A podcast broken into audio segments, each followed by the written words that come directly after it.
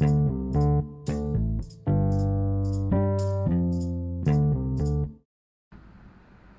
สดีครับ วันนี้มาฟังพอดแคสต์ของตั้งทิราใจดีนะครับสำหรับวันนี้นะครับผมจะมาบันทึกความรู้สึกของผมในการเรียนรู้เรื่องของเอมพัตไตนะครับก่อนหน้านี้นะครับผมเคยได้รับการเทรนมาระดับหนึ่งแล้วผมไม่ค่อยเข้าใจในเรื่องนี้เท่าไหร่นะครับ แล้วก็มาเจอด้วยตัวของตัวเองนะครับ ในการใช้ชีวิตในครอบครัวของผมเองนะครับ เรื่องด้วยที่ผมมีค่อนข้างจะมีอคตินะครับ ในการใช้ชีวิตในเรื่องเรื่องหนึ่ง เช่น เรื่องการออกกำลังกายนะครับ ในตอนเช้านะครับ ก็ทำให้รู้สึกไม่ดีนะครับ รู้สึกไม่ดีกับครอบครัวโดยที่ผมต้องตื่นตอนเช้าทุกวันมาออกกำลังกายนะครับทำให้บางครั้งลูกก็งองแงที่จะตามออกมาด้วยนะครับ ผมก็เลยพยายามจะปรับการใช้ชีวิตประจำวันให้มากขึ้นนะครับ ใช้ชีวิตกับลูกให้มากขึ้น นอนหลับให้มากขึ้น ออกกำลังกายให้เพียงพอนะครับ เพื่อให้สมดุลกับชีวิตนะครับ ผมก็เลยมาศึกษาเรื่องของคำว่า empathy นะครับ empathy ก็คือทักษะ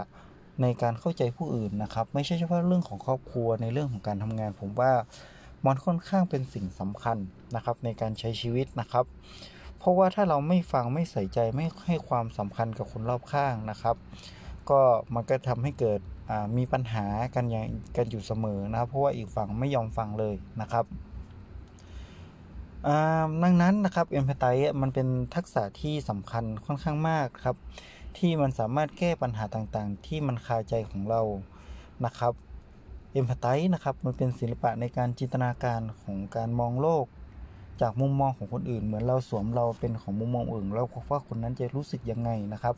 เพื่อให้เรานะได้เข้าใจชัดเจนว่าเขารู้สึกยังไงเหมือนอของจีนที่เขาบอกรู้รบรอยเขาเรียกว่าอะไรนะจะรู้ใจเขารู้ใจเราลบร้อยครั้งชนะร้อยครั้งนั่นนะครับ ดังนั้นนะครับเอ็มพาไรนะครับก็คือเป็นการที่เราพยายาม มองจากมุมมองของเขาเป็นตัวตั้งต้นนะครับ มุมมองของเราไม่เกี่ยวนะครับ เพื่อเป็นการให้เราจะเริ่มเราจะได้เริ่มแก้ปัญหาปมปริศนากับเขานะครับ ดังนั้นเอ็มพัตไทก็เป็นหัวใจหนึ่งนะครับในการใช้ชีวิตกับครอบครัว หัวใจของการทำงานตลอดจน การปฏิสัมพันธ์กับคนรอบข้างนะครับ เรื่องการขายอะไรต่างๆ ว่าเอมพัตไตนี้ก็ค่อนข้างจะสำคัญนะครับ มันมีเรื่องหนึ่งที่ผมอ่านในอินเทอร์เน็ตของดรโรโรแมนหรือเปล่าครับ เป็นกูรูเรื่องของการเรื่องของเอมพัตไตในเรื่องหนึ่งครับ เรื่องแรกเขาบอกว่าขอให้เราลดอัตราหยุดฟันธงเหมารวมว่าเราเข้าใจใครดีๆนะครับ ซึ่งเรื่องนี้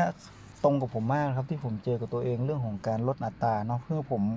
ก่อนนี้ผมค่อนข้างอัตราสูงมากนะครับ ตอนนี้ก็พยายามปรับปรุงตัวเองในการลดอัตรา ไม่ฟันธงนะครับ แล้วก็พยายามอย่าเมารวมนะครับ เพราะว่าถ้าเราทำอย่างนั้นเราก็จะไม่เข้าใจคนอื่นนะครับสเทคนิคที่ 2 เขาบอกว่า หลังจากที่เราลดอัตราหยุดฟันธงแล้วเหมารวม แล้วก็บอกว่าให้เราสงบนิ่งนะครับ แล้วฟังเขาอย่างตั้งใจจริงนะครับในฝรั่งเขาเรียกว่า em empathy listening ซึ่งย่อมาจาก empathy นะครับ ซึ่งหมายความว่าเป็นการปรับมุมมองของตนว่ากำลังหน้าที่เป็น คล้ายเป็นเหมือนโคนันนะเหมือนเป็นนักสืบขั้นเทพนะอยากกระหายอยากจนสนใจ อยากฟังทุกเรื่องนะครับในการแก้ไขคดีต่างๆนะครับ ในเรื่องที่เราไม่รู้นะครับ ฟังเขาอย่างไม่ขัดจังหวะอย่างตั้งใจเงียบนะครับ ไม่พูดไม่พอนะครับ เราจะต้องเงียบแล้วก็พยายามเติมจังหวะให้เขาอยากจะพูดให้เยอะอย่างเรื่อยๆเพื่อเขาจะได้เก็บข้อมูลนะครับ ในเพื่อที่เราจะสามารถแก้ไขปัญหาไปได้นะครับ ดังนั้นนะครับออยากให้เราหลังจากเราฟังขอให้เราจับสรุปใจความสำคัญด้วยนะครับว่าเขาพูดอะไรมานะครับ ฟังให้เยอะๆนะครับ ผมเราก็จะรู้ว่าเขาต้องการอะไร ครับแล้วก็มีอีกส่วนหนึ่งเนาะเรื่องของข้อที่3นะครับขอให้เราเพิ่มประสบการณ์ โดยใช้เวลากับกลุ่มคนที่หลากหลายมากขึ้นนะครับ เช่น ให้เวลากับผู้บริหารนะครับอาจจะไปนั่งกินข้าวทำความเข้าใจนะครับ อาจจะไปนั่งกับกินอาหารกับผู้คนที่เป็นมุมผู้น้อยโดยไม่ขาดครับหรือไปนั่งคุยกับพนักงานทีมงานบ้างนะครับลิ้มกับคนตัวเล็กบ้างนะครับ หรืออาจจะไปศึกษาเรียนรู้กับคนรุ่นป้านะอานะเพื่อกระนำเห็นใจว่า เรามีปัญหาเดียวกันกับมนุษย์หรือเปล่านะครับ ดังนั้นนะครับเราควรจะเพิ่มประสบการณ์กับกลุ่มคนที่หลากหลายมากขึ้น โดยคุกคีกับคนรุ่นใหม่ คนรุ่นเก่า และคุณหลากหลายต่างฐานะนะครับ เพื่อหาจุดที่ลงตัวนะครับ จะได้มีโอกาสที่เราจะได้ศึกษาหาความรู้ แล้วก็หา empathy นะครับอของกลุ่มคนในกลุ่มต่างๆนะแล้วก็ทำความเข้าใจผู้อื่นให้มากขึ้นนะครับ หวังว่าสูตรนี้นะครับจะมีประโยชน์กับตัวผมเองกับคุณผู้ฟังนะครับ บางครั้งนะครับ ผมก็